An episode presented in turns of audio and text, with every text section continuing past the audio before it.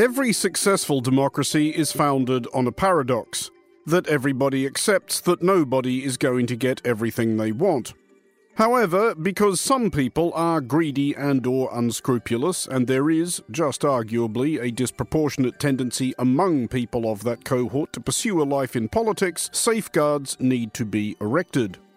Key among these is an independent judiciary, judges who will interpret and apply the law and constitution up to and including overruling the will of the government of the day. The politician who complains that judges are thwarting them is merely confirming that the judges are doing their job. The crucial importance of an independent judiciary was invoked this week by the present leader of a republic founded by people who thought long and hard about this.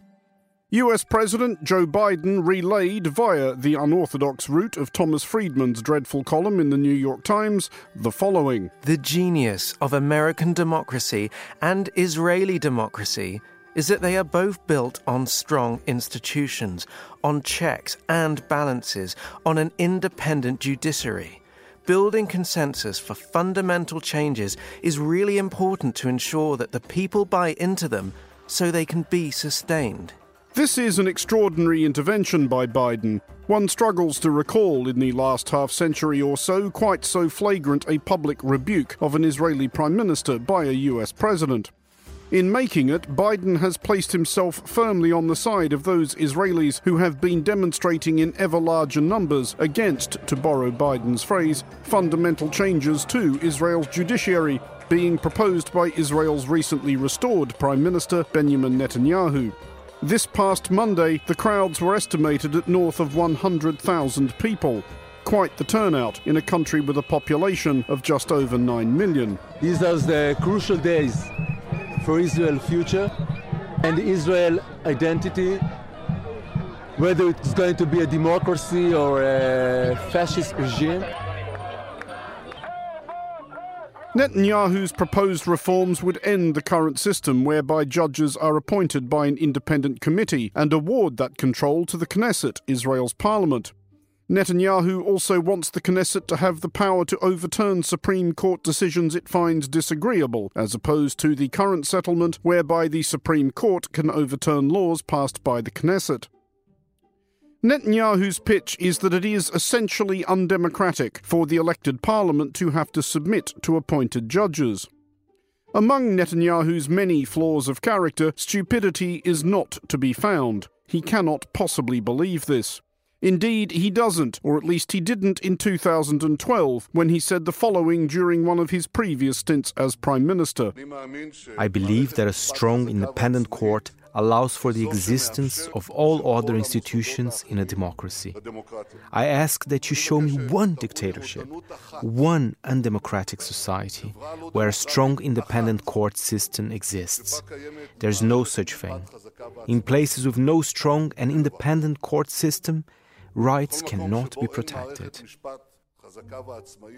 Well, quite and much the more so in a country such as Israel, whose parliament has no upper chamber charged with reviewing the decisions of the People's Assembly nor written constitution.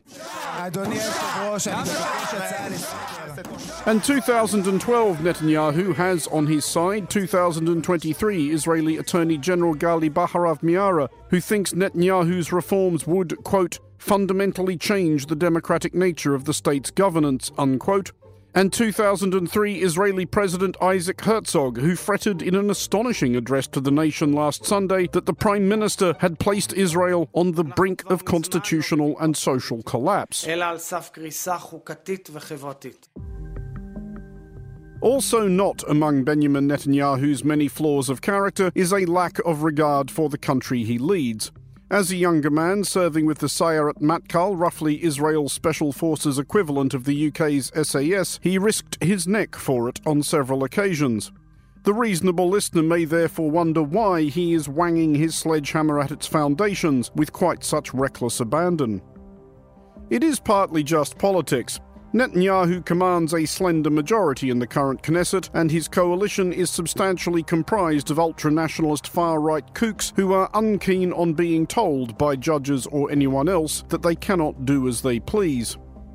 And it is partly self preservation on Netanyahu's part. Israel has faults, to be sure, but a toothless, pliant judiciary has never been among them. Israeli courts have on several occasions been commendably unimpressed by the CV of the defendant. Ehud Olmert, who was Prime Minister from 2006 to 2009, later spent 16 months in prison for fraud. Moshe Katsav, who was president from 2000 to 2007, got five years for rape and obstruction of justice. And very possibly not coincidentally to the current brouhaha, Netanyahu is still on the hook on corruption charges, which could yet mean that the next volume of his memoirs takes the form of a prison diary. It is possible that Netanyahu is doing that thing of staking out an extreme position only to retreat to where he wanted to be anyway and claiming credit for the compromise. It has to be hoped so. As well as risking Israel's democratic stature and the economic prosperity it has permitted, Netanyahu is taking startling liberties with Israel's security. Israel, very often historically, in the person of Benjamin Netanyahu, is fond of fortifying its position on the moral high ground by claiming to be a democratic bastion amid the tyrannies of the region. That becomes a harder claim to make when you have less in common with Joe Biden than you do with Viktor Orban or Vladimir Putin. For Monocle 24, I'm Andrew Mueller.